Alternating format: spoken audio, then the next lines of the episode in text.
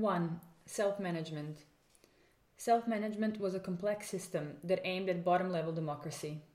Socially owned resources were self managed by workers, as opposed to the state. It emerged as a feature differentiating Yugoslav socialism from the Soviet model.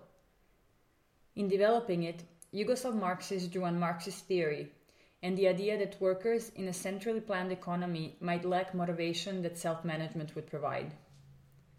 The system revolved around workers' councils, where decision making would take place and discontent and demands could be discussed. It is an important example and source of inspiration when thinking about participatory democracy.